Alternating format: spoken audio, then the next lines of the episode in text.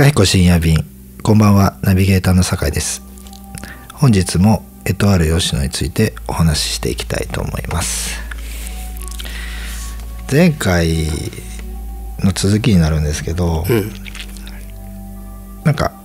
こういう人を思い浮かべましたっていう話で、まあ、宮崎駿とかクリスト・イーストウッドの話をちょっと出したんですけど、うん。実はそのその時にもう一人ビートたけしっていうのもちょっと思い浮かびまして、うん。これはなんかあの以前の ラジオの時になんかコメントしてくれてる人もいたんですけど、うん。僕が高校生の時に読んだあのビートたけしの本で「だから私は嫌われる」っていうのと「やっぱり私は嫌われる」とかっていう、うん。まあ本結構売れた本があって、うん。まあ、その中にビートたけしは自分あの、まあ、日本人を批判する文脈の中で、うん日本人っていうのはまあ一つのことうん。を一生懸命やることがいいっていうふうに言うけど自分はお笑いもできて映画も撮ってうん。俳優もやってうん。いろいろやっていてでまあレオナルド・ダ・ヴィンチってもうはっきり言っていろんなことやってるじゃないですか。でレオナルド・ダ・ヴィンチダ・ヴィンチを例に出して、うん。本来あっちがすごいのでうん。1個しかできないのなんてすごくもなんともないっていうようなことを言っていたんですよ。それをまあ多分中学生か高校生ぐらいの時うんにそれ読んで、だから自分もなんかいろいろできるないとうん。ダメとかうんいろいろ知ってるっていうことがだからいわいわゆる知の巨人みたいな立花隆さんとかああいうものがすごいんだというふうに、まあ、僕は考えてきたし今もそう思ってるんで、うそれになれるなれないじゃなくて、うなんか一個のことを追求するみたいなことのなんか、まあ、褒めすぎさっていうか、うんうんうん。うんまあ、そういうものに対しては、まあ、そういう気持ちでいて、うんまあいるまあそれはまあちょっとうんとラジオに対するコメントについて、まあ僕もビートたけしを思い浮かべたけど、うん。まあ、思い浮かべた中身がちょっと違うって話をしたかったんですけど、うんうん。でまあそれはイカさんにも同じように感じるっていうか、まあいろいろできるっていうことが、うん。えーっとなんか器用貧乏とかって意味じゃなくて、うまあそれこそがまあ本当に大事なことだっていうふうに、うんうんでそれはなんかいろいろできるっていうことをまあ一つ伝えたいことの表現として、うん。まあタキシにしろ、うん。まあレオナルド・ヴィンチにしろ、まあ、昔は例えば哲学と物理学はほとんど同じだったとかとうん同じことだと両方できて当たり前っていうか、ん理系文系があるわけじゃないからね。そうでそれがまあこれはまあ僕が高校の先生高校予備校の時の先生によく言われたんです。が科学っていうのは科に分けるってことだっていう、だから本来一緒だったものを細かく割っていくっていうことが科学で、でいつの間にかまあ人文科学あの文系理系な自分文科学と社会科学と自然科学みたいになっていて、でもそれもさらに科に分けてうん。うん。何か何かってあるっていう、まあ、そういうふうに言っていたのがいてでも本来は一緒なんだっていうことで、うんだからいろいろできて、うん。まあ、できることが当たり前だったのか、それを目指しているっていうことなのかはともかく、まあだからなのでその井川さんがいろいろできるっていうことは、えーっとそのうんまあなんて言ったらいいの羨ましいわけじゃないけどああなんかうんなんか本来的っていうかあるべき姿として、えー、と実際その、まあ、できてもいる。で、まあ、それ井川さんがどれだけ努力で身につけた部分がどれだけあるのかとかっていうのはよくわかんないですけど、まあ、それも、えっと吉野を見てうん。思いました。あの、う詩も書いてて、うん。曲はまああの人のもあるけど、んうん。もあって歌も歌ってて、うんでもそれ全部できるから、まあ、表現、で、えっと、前回の宮崎駿とかも、うん。結局最終的に自分が書く書かないっていう判断もあるけど、うん。書けるってことは大事なんうん。大事だったってことはあると思うんですよ。うん。絵が描けてうん。話が書けて、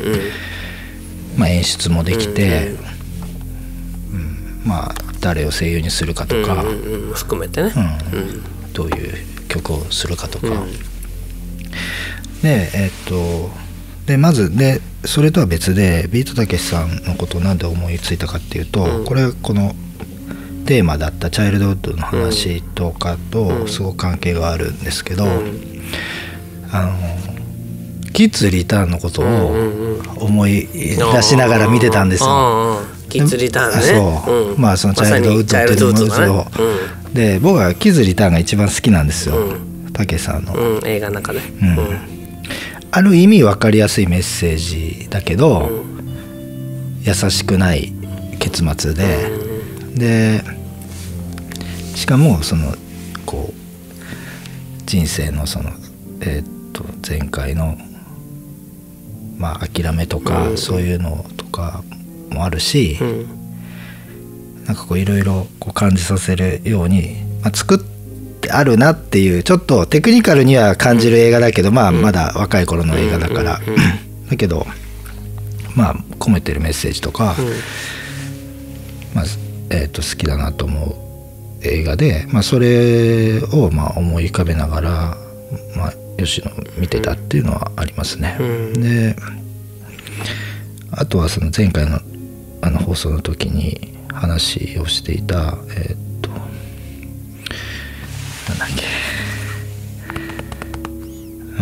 ちょっと言葉忘れた、うん。まあいいや。思い出したらいいます、うん、だからそれは思ってあそうそうそう。えーっとたけしさんの映画の中で多分自分が出てないのってキッズリターンぐらいじゃないかなとも思うんですよ、うん、だからそれを一番いいなって思うのもなんか、うん。結局その井川さんの悩みみたいなものに通じる部分が、うんつまり出ちゃってると。多分キッズリターンはあのたけしさんのキャラを全部分解して、出てる人に当てはめて、うん。それが一本の一つの才能しか持ってないたけしさんだった場合っていうことをで分けたんだと思うんですよ。でそれがえーっとまあなんかね真面目に一生懸命やるやつが、なんか結果としてなんかうまくいくみたいな、うん。とか、うん。うんそういうことでやっていてああなんかまあちょっとその前回話した読書あのその情報の受けてあの、み見る人を巻き込んでるというよりはまあ完全にそのたけしさんの作作家論的なうん。視点にはなっちゃいますけど、それがよく出てる映画だなっていう風なものをうん思っていてでその「キッズリターン」と「チャイルドフッドで」うん。まあ、イカさんもなんかキッズリターンっぽいことを別の表現でこれやろうとしてるっていう意味かなとかうん。思った思いましたね。うん。なんかうんまあ竹僕はビートたけしの映画、まあ、北野武の映画一つも見たことがないからへわかんないんだけどあの僕そのさ最初に言った、あのまあレオナルド・ダ・ヴィンチとかね、いろんなことができてるっていうあのまあちょっとレオナルド・ダ・ヴィンチは置いといたとしてもえ まあね。例えば百姓っていう言い方って、ああなるほどね。うん、このひいろんな職業をやってるっていう意味じゃない、はい。百姓っていうのはね。ででそれはまあ生活の知恵っていうか、はい。まあ一つのことに固執してても生活社会その社会が不安定でねもちろんこう米だけ作ってても米でダメになったら、じゃあ味噌を売るんだみたいなところでまあリスクヘッジを分散させるっていうことからすれば、あのまあいろんなことをやらざるを得ないっていうの？うんうんうん。でもそれがまあ社会がその、まあ、成熟するなりシステム化していくっていうことになれば、うん。当然分業化していくってことになって、で分業化するってことになれば、まあ、過剰にその生産物が増える、うん。でそうするとその過剰に生産物が増えたものをどう売るかっていう、まあ、マーケティングになるし、まあ、とにかくどう売るのかっていうことが、まあ、えー先行して、まあ、商業主義的になっていくってことだと思うのね。はい。でまあそれがあのひいては背筋主義。まあでもそれが資本主義だから、まあ、それでいいっちゃいいと思うんだけど、僕だから分業が進んだっていう背景にはその方が効率が良くてはい。そうすればまあ富がよりたまるっていう、その資本家の理論だと思っていて、人間の理論ではないと思ってるわけ。はい人間っていうのはやっぱり、まあ、マルチにできてっていうか、そうしなきゃ生きていけないわけだから、その俺は銀行員だからその雨漏りしたって知らねえよっていうことにはならない、でもまあそれは銀行員でお金があればそんなものこのじゃあ誰かに直させればいいとか、まあもっと言えばそんな欠陥住宅を売った不動産屋を訴えてやるとか、まあ、管理の問題だろうっていうふうにまあ分業の問題になるよね。でも本来はだって生きてればトイレは詰まるし、あのまあ、子供が産めばを産めば子供の教育の問題、子供の、うん。食べ物の問題っていう、まあ、つまりトータルに関わっていく、いかざるを得ないよね。でそれが僕はまあこのにに日本の僕がちっちゃい時から比べてももうその分業化はさらに進んでいるしそうですね。うん、で、まあ、そうしないと食べていけないんだっていう、つまり科に分けることで食べてい、あのいそうしないと食べていけないんだっていうふうになっているけど、ここに来てやっぱりもうものすごく景気が悪くなるなり、まああのアメリカ中国の台頭ではい。日本なんかもその貧しい国になっちゃったみたいなことの背景には、やっぱりその分業化が進みすぎたからだと僕は思ってるわけ。その分業化つまりトータルで考える人がいない、まあその分業化を、ん。分業化は泣く泣く取ってるんだとか、うん。その JAXA のの思想とかうん。であればよかったと思うんですけど、なんかその一個のことしかできないうん。ことをいいみたいな、それがちょっと、になってるっ日本にあるなあるっってことを思ううんわけ。ですよね。でそれはやっぱりそういうふうにまあ学校の教育もそうだし、まあ、社会の仕組みみたいなものもあって多分僕まあ僕も酒井君も、まあ、世代的にちっちゃい時にはセブンイレブンがない時代に僕らなんか育ってるから、はい。そういうもののなんかつまりトータルで学ぶ機会がちっちゃい時にあった。はいあの5歳とか7歳とかぐらいまでは全部やるのが当たり前で、いやいやなんかこうここは配達してくれるとかそういう話ではない。うん。注文したらなんかクリックしたらなんか物が届くなんてことはない。鉛筆は削らなければいつまでも丸いままだ。はい。なんかシャープペンシルみたいなものがないみたいなことっていうのがあるから、やっぱり自分で何かを作んなくなんかやらなかったら物事は好転しないっていうのかな、 no pain no gain っていうの、はいっていうようなものがまあ自分の根底に多分きっとあってでそれは当然僕らよりも上の世代宮崎駿にしても倉本聰にしても、はい。向田邦子にしてもそういう人たちはあのそそこにかかるコストっていうものをちゃんと感情に入ってるっていうの、はいはい。ドラマなんか見ても、はいはい。なんかあらお夕飯作らなくちゃいけないわね、じゃあ急いで帰んなくちゃっていうシーンがあるみたいな。はい。でも北川恵理子のドラマにはもうそこはしょってそうですねもういきなりこう、橋の上で、ん。ふ二人が見つめ合ってるみたいな、あれ晩飯どうしたの？っていうようなことが、はしょられてるってことあると思うわけ、はい。それ終電ない時間にそのタクシーで駆けつけてるけどお前ただの22、3の OL でタクシー代とか平気なの？みたいな ことってあると思うわけよ。やっぱりそれはさ僕らの時にはそのそこをはしょったら、それはダメだろっていうことは、山田洋次の寅さん見ても、はなんかそのはしょらない。うん。だからまどろっこしいといえばまどろっこしい話とは関係ないところで「あらおあなたおあのお金持ってるの？ちょっとこのお財布からこれ持って行きなさい三つを」みたいなシーンがあるみたいなことがいろいろあってそれが全部でもまあもういきなり橋に行っちゃいましょうどうせこの後に言うセリフが大事なんだからみたいなことがあってもちろんそうした方が伝わるよ。そうしそのいらないでしょお財布がどうとかっていうのっていう理屈になったのって俺エクセルが出てきてからだと思うわけ。エクセルでプロットを書くようになったらあエクセルでプロット書いてるんですか？いやえ多分発想がエクセルになってればうん。その文章でプロット書いてるとこうこうこうこうこうでこうこうこうこうこうって言ったらもう多分普通作家としてはそのプロットを見たらもうあとはいきなり書いちゃったらもう有機的なものが出来上がっちゃうからこのシーンいらないって言われてもそれできない。はい。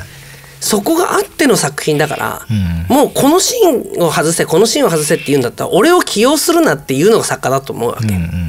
ところがさちょっとじゃあい書いたしものを全部シーンごとに分解してみましょあエクセルとかワードってことですかね。うまあワードでもエクセルでもあとにかくまあピースうん。物事はピースの集まりなんだっていう風な発想になればうん。ここのシーンとここのシーンはまあ重複してるからどっか一個にまとめちゃいましょうってことができるじゃない？で俺も自分の中で物事を考える時にうんエクセル的に考える時もあるわけよ。はいはい。あのシーンとあのシーンじゃあ重複してるからもうまとめて一個にしちゃった方がいいなって。だけど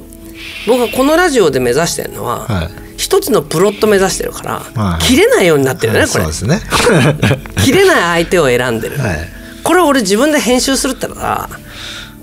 酒を使わないもん。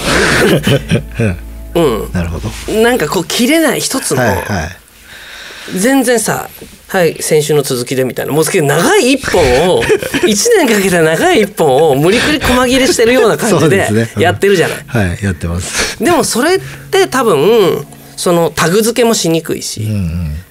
うん。なんかそのアーカイブしにくいから非常に嫌がられるわけだけど、そうですね。うん。だけどやっぱりそういうことをするとなんかそのなんこの間合いとかさはい。その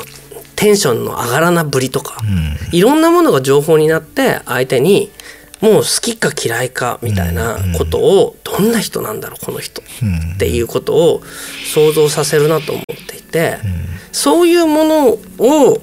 やりたいと思うんだよね。はい。自分では。だからそういうとこははしょはしょらない。はい。だからそういう意味で言うとささっき言ったその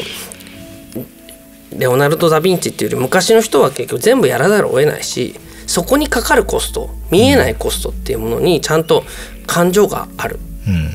だから北の国からであの田中邦衛の奥さんの石田あゆみが死んだシーンでね。はい。死んだ時にそのお葬式の時にみんながその悪口を言ってるというのがあってあの純と蛍は早々に来てんのに、はい。五郎がまだ到着してないとお葬式に。はい。でその愛人だった伊丹十三は、そのお葬式を切り盛りしてる時に、全くその五郎さんはね、本当にあのよっぽど奥さんを憎んでたのかしらねってこんなお葬式だって普通駆けつけるのが常識でしょう、まあ子供たちへ行かせるにしてもっていうことを純と蛍は聞いてるっていうシーンがあって、はい。で大竹秀治が、あのそれを聞いてて「それは違うんじゃないですか」って。あいつ飛行機で来る金なかったですよ。って、ここまで来るのに、えーで電車乗り継いで、はい。来たからまだ到着できてないんだって。で自分たちは飛行機に乗るその飛行機代を稼ぐのに、はい。何日山にこもって木こりやらなきゃいけないかって考えるですよ。はそれ考えないで飛行機に来るって足でできないできないですよ。それで来てないってそういうことですよっていうのがああったいね。はこれはまあ倉本壮が多分ずっと東京に住んでて向こうに行って、そのあこういうコストっていうもの、いうん。その愛してんだからすぐ来るのが当然でしょっていう、いやでもそれってコストかかるんだよなっていう、はいそのコストの感情みたいなものって、はい。いろいろ考えちゃうわけね。うん。だからまあいろんなことをやってますよね、まあ、って言っても人に発注したらコストかかっちゃう、この前三茶店ではい。トイレが詰まったのよ。はい。それでトイレ詰まってあのトイレの修理にあもうクラシアみたいに呼んでね、はいはいそしたらこれ以上直すと60万かかるこれはもう便器ごと変えないとあれだから、まあ、便器とこの今の時点ですでに15万うん。かかってて、さらにまあ復旧するとなると、まあ、20万はいくだろうと。ん。さらにまあそのこれと同じやつの新しい、えー便器買うと30万はくだらないから、まあまあざっと経費で60万ぐらいですけど、まあもう直しちゃった方がいいんじゃないですかって言ってるわけよ。はい。で店員の女の子も、まあ、そう言ってるけどもうこの際直しちゃいますかって言ってるわけよ。はい。でも60万稼ぐのに何日かかるのかって考えちゃうですよ。うん。まあそうですよね、そしたら俺自分で直したのやっぱり。うん。便器をはい。倉庫にうちのね前の宇田川で使った倉庫便器があるからそれ取りに行ってそれをこうつなげてはもう復旧。それでも17万かかったわけよ。はい。はい営業止めて17万で便器やって、ででもそれで済めばさそれでも17万かと思うじゃない、はい。これ俺だから逆によその店はどうしてんのかなと思うわけ。うん。だっていわゆる個人商店でそういうことになって何かあれば俺はトイレを直す技術がうん。あるから学んだからトイレ直せるけどトイレ直せなかったらまあ60万って言ったら、まあ、せいぜい何もうちょっとお安くなりませんかとかいやもう全くぼったくられてとかもうこんだけトイレにもう二度となんかトイレットペーパーをいっぱい流さないでくださいって張り紙するとかそういう形でしかこうこの60万円もはかかっちゃったってことはみそれこそ水に流せない。って思うんだよね。って思うとやっぱりああだったらまあ今ねこう調べればわかるからなんだそれだけのことかと思ってまあやればいい。でも本当ならまあそんなことに井川さんかまけてないで、もうちょっと一つのことに集中して稼いでる。60万ぐらいなんてことないよ。そんなもの必要経費だって言ってバンと払えるようになった方が、自分で便器運んでそれも吉野のなんだ吉野の前日とかだよ。あそうなんですね。そう。あとかってなってるっていう。だからそこは思うよ。だけど本来普通に生活してたらつまり個人商店だったらなんかトイレ詰まってます。隣の店を借りてくださいみたいな張り紙がね昭和ならあるとかまあそういうふうにしてなんかこう助け合いながら生きるしかないっていうことがさすがにスタバでそんなことになんないわけじゃない。あなるうん、だからとなるとまあ自分がやってることがおかしいとかなんとかっていうよりみんなはそうするとじゃあもう個人でカフェやるのはやめた方がいい。あうん、あの個人で商店やってるよりはもうスーパーみたいなものにはかなわない。だから個人でやるってことはやめようってことになって、でだって見えない経費は全部外注するもんだっていうことになれば、絶対に割に合わないわけだから。うんうんそうなると結局はじゃあ、まあ、自分たち、えー生活者は消費者にしかならない。っていうような選択肢しかなくて、は何か専業してそれのせ消費者になるっていうことが生きる上で、あの幸せだと僕は思わない、そうですね。っていうところになるから、それは自分でもさなんで吉野の前日に俺勉強を運んでこんなこと俺は明日はスターなんだぞって思うこともあるよ。スターじゃないけどさ。でも俺がその時思ったのはあよかった吉野の本番じゃなくてっていう。まあそうですね、うん、もう60万払っちゃいますもんね。払っちゃう、そしたらもうだってもう俺それどころじゃないから、もういいよもう60万でも何でもいいからもう直してもらいなって、はい分かりましたって。スタッフは言うよね、だってもうお店使えないんだから、それも土日で、はでもいやいや待てよ。それは俺が行って整理する。あ大丈夫それでも17万かもうちょっと俺が早く来てれば5万で済んだのにとかって思うけど、だからそういう、まあ、ケチって言えばケチなんだと思うけど。い、いやでもほとんどの人はそうすると思いますよ。どういうこと？自分でやると思います。やるってそうだよね。それはその、えっとだから自分がオーナーだからっていうのひは当然だと思うんですけど、スタッフレベルでも、うん。そういうふうにしようと思う人もいると思うんですよ。うんうんうんうん。うん。だってじゃあそこの知らないですよそのクラシャンの人が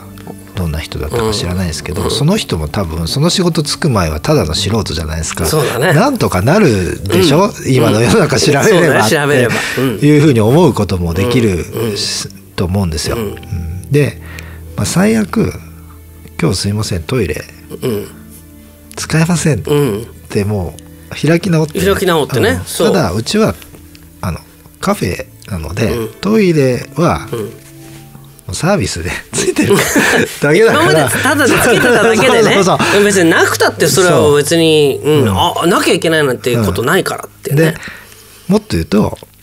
じゃあその60万は絶対払わないって決めさえば、別にいくらでもあるんですよ。他のフロアに行って「すいません」って、今日店うちの店トイレ使えないんで、今日だけなんかトイレを貸していただくこと可能ですかとか他のねフロアに。でそれだったら私トイレ行かなくていいわっていう人もいるかもしれないし まあすぐ近くにあデパートとかもあるじゃないですか。うん。あ三茶店か三茶そうそううん声優とかあるじゃないですか。から今日は声優行ってくださいってね。とかそうあの、あ向かいのキャロットタワーにキャロットタワーに行ってください。そうそうそう、別にあの席は取っときますね、みたいな、言えばまあ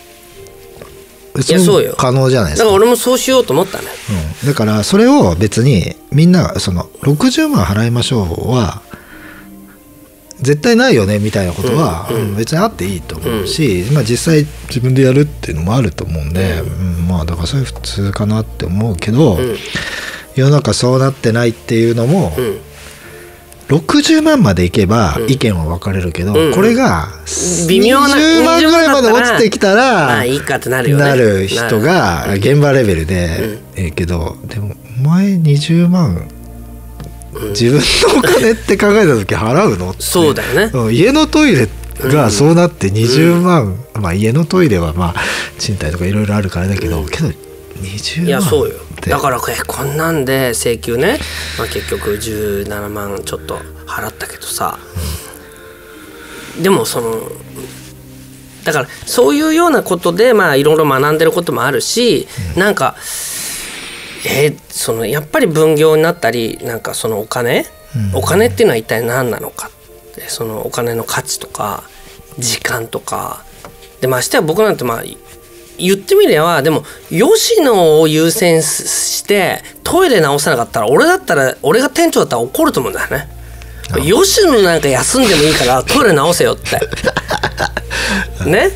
だって、ま、よエトワール吉野のスポンサーは大口スポンサーは豆彦なんだから確かに。その豆彦がトイレ詰まってんのに 何が吉野だとお前トイレ直したからお前吉野の客はちょっと待っててもらえやっ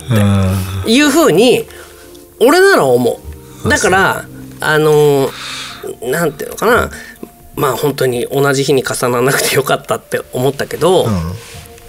あのまあ話収集つかないけどその何が必要で何が必何を優先して何を優先しないかっていうトータルでプロデュース的に物事を見れるようになったのは僕は豆彦やってからだし、えーあそうなんですね、うん。そのやっぱり物物を作るって一つに言ってもその時にまあ便器を取るか吉野を取るかっていうプロデュース的な視点があって、初めてなんて言うんだろう。その吉野も成立するしそのその時でそのそれがやっぱ吉野の歌詞っていうか、うん。作せ作品に出るうん。あのこのむしろこの便器の話は美味しいぐらいに思っちゃう、うん。うん、こういうような生活的な肌感みたいなものはむしろ聞いてくれる人の共感を得るし、でもそれは夢を売ってることになるかっていうと、うん。まあ、そうはならないからないならないし慰めにはならないね。はい。だってあなたも便器を直しなさ次は歌います。あなたも便器を直しなさい。っていう歌を作っちゃうみたいなもんだから、あの僕は今回のこの吉野を やって思ったのは、はい。あのこれ受け手からすればさはいやっぱり僕はそういう意味で言うと一貫してなんかもうちょっとこういうことはその自分で考えてやった方がいいんじゃないとか自分でいろいろ試行錯誤してみたら方がいいんじゃないってことを全般的に2時間3時間近く言ってるわけだから。はい。あのみんなへはははって笑ってたけどあの不愉快に思う人もいるよなとは思うわけ。あそんなそうですか、うん、なんか説教っぽい説教っぽいっていうかだって身につまされるって言えば身につまされるっていうか、うん。その酒井が思ってる身につまされてるのはちょっともっと別違う違う次元だけど、うん。あのあなたたちそれでいいんですか？みたいなことじゃない？でもやっぱりそれでもそういうものをやった方がいいと思ったのは僕はやっぱ瀬尾さんと付き合って中島みゆきの歌詞みたいのを読むと中島みゆきのは結構辛辣に、はいそうですね、うん、それでいいの？って、うん。だけどそれでいいのっていうのを全然それでいいのって感じで歌ってないっていうか、はい。なんかニコニコしてあのだファイトって歌が中島みゆきなんだけど、あのいかにも俺は最初そのみんなにファイトって励ましてる歌かと思ったら、まあそのファイトだけ聞くとそうですよね。そう聞くと。あのサビんとこだけそうそこだけ聞くと。ね。だけど実際はさ、あのす普段あんたたちがいじめてるような人たちはその人に私はファイトって歌ってるわけで、い、はい。いじめなさんなやっていう歌だと思うわけよ。はい。まあどっちとも取れるように作ってるっていうところがあの巧みなんだけど、でもそういうのをさ「いやもう私もあのファイトを聞いて励まされました」とかってみんな言言ってる。っていうことはその声と同時に「ああもうなんか私もついついいじめてたことに身につまされました」って人が同じだけいたもしくはむしろもっと多くいたっていいはずだと思うんだけどそうですね。なんか中島さんの歌って本当には心に染みて励まされますよねみたいなことを言ってるやつがいっぱいいるとこの人たち自分がやってるってことは一切気づかないで、うんうんうん。なんか自分がファイトっていうとこだけ聞いて励まされてると思ってんのかなと思ったり、だからそれはやっぱり吉野にも生かそうと思ってて、すごく身につまされるようなことをしれっと、あなたたちに吉野は寄り添ってるからねって言いながら、おあの生ぬるく生きてんじゃねえよっていう感じになってんのはあの中島みゆきと瀬尾さんの影響は吉野にはあるかもね。うん。まあ、中島みゆきは、うん。まあ、僕がさっき言ったうん「科に分ける」っていう話をしたうん。国語の先生なんですけど、その先生もことあるごとに中島みゆきうん。が好きで、うん。中島みゆきの話をしていたし、うん。まああのこうまとめに入ってるんですけど、えっと、さっきの「キッズリターンも」うん。えっと、優しくない話なんですね。うん。えっと本当に普通だったらこの主役の人がこううまくいってこうなるんだろうなっていう話を完全にへし折る、うんうんうん。うん人生がいかにうまくいかないかっていうことを、うん。まあ、伝える話だし、うでそれも同じなんですよ。うん。違うメッセージで受け取ってる人がいっぱいいるんですよ。うん。それ最後のシーンのセリフで、俺たち終わっちゃったのかなっていうふうに言って「バカ野郎まだ始まってもいねえよ」っていうセリフを希望に捉えてるんですほとんどの人が、うん。でもそれはもう完全にうん。絶対逆なんですよ、ん。もう終わってるよお前らっていう、うん。あの意味で取ってると思うんですよ、うん。なぜなら終わってない人もなんかよよ4パターンの人生を並行して描いてるんで、終わってない人もいるんですよ、むしろ逆転されちゃってるんですよ、だからもうあれは完全に終わってるのに、終わってない方の積んでるよってそう、ん。終わって終わったよっていう話、その2人に関しては終わってるのに、終わってないっていうめ希望のメッセージでまたやり直せるみたいな、すごいそういうそれだけを受け取ってる、まあ、そういう面もなくはないけど、うん。それだけを伝えたいわけじゃないのにとかっていうのもあるしさっきの宮崎駿の話もそうですよね。うんそうだね。いやそういうメッセージじゃないのに、なんかいやでもうそれに対して優しくないじゃないですか、うん。ビートたけしも宮崎駿も優しくない、だからそのやっぱり優しくないっていうことがうんなくなってる。というか優しくなったなってうんうん。うんことが、世世の中がね。うんうんその今の、まあ、井川さんが抱えてる、まあ、悩みとかにつながってるのかなって思いますね。うん。はい